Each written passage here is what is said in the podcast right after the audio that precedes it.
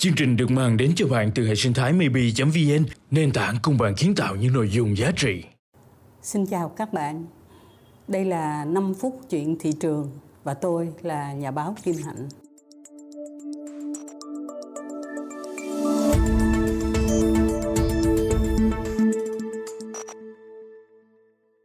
Câu chuyện của tôi nói với lại các bạn ngày hôm nay á, các bạn sẽ nghe là nó hết sức là gần gũi. Có phải là mình vẫn thường hẹn nhau với bạn mình là bữa nào đi cà phê ha? Các bạn nam hoặc là trung niên sẽ nói là ê đi nhậu đi. Nhưng mà cà phê coi bộ là một cái lời rủ rê nó gần gũi hơn, nó phổ quát hơn. Hôm nay giả bộ như là chúng ta đang ngồi bên cạnh một cái ly cà phê của buổi sáng và chúng ta bắt đầu cái câu chuyện về cà phê. Tôi sẽ không nói với các bạn về cái vị trí xuất khẩu cà phê của chúng ta hay nói về chuyện kinh doanh cà phê, mà tôi nói với các bạn một câu chuyện khá bất ngờ. Chuyện của cái bã cà phê, cái chất thừa, cái chất thải của cà phê. Vậy mà hiện nay nó đang làm nên một cái nền kinh tế khá là quan trọng đó các bạn. Các bạn có biết là hiện nay ở trên thế giới á, mỗi một ngày người ta dùng 2 tỷ tách cà phê. Mỗi ngày á, là bã cà phê được thải ra. Cái đống rác mà nó khổng lồ và nó trải dài trên các cái châu lục người ta uống cà phê buổi sáng đó. Nó là một vấn đề về phát thải khí nhà kính.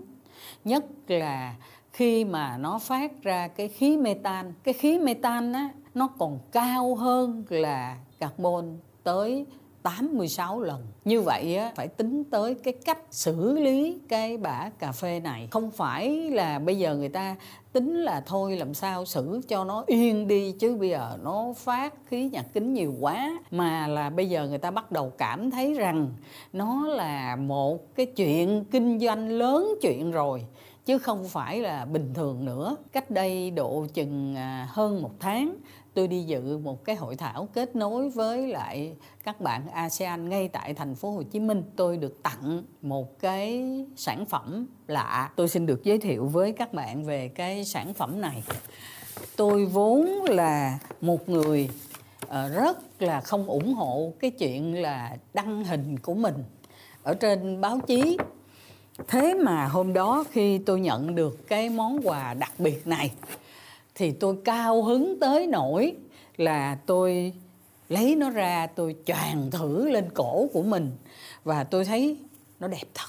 Ở trong một góc của nó có một cái hàng chữ.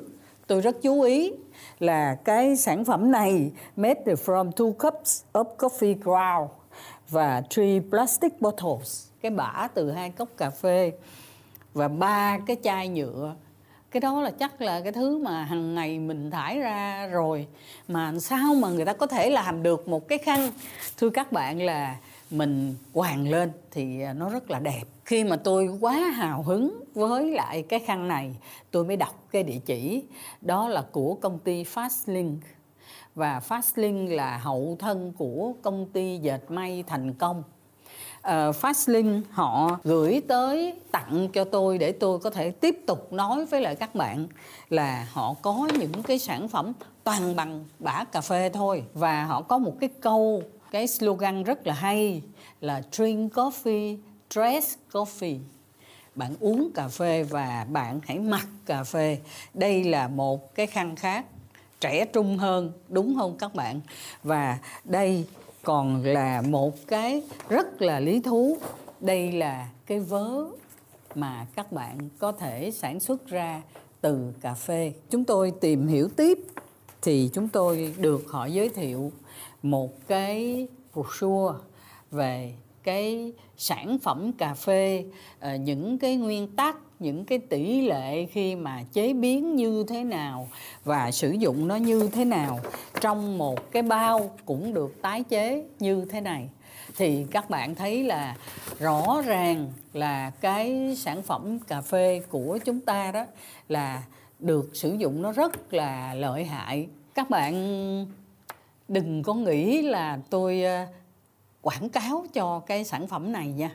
Tôi muốn nói là chúng ta có một cái triển vọng rất là lớn để mà chế biến bã cà phê ra rất nhiều những cái sản phẩm khác.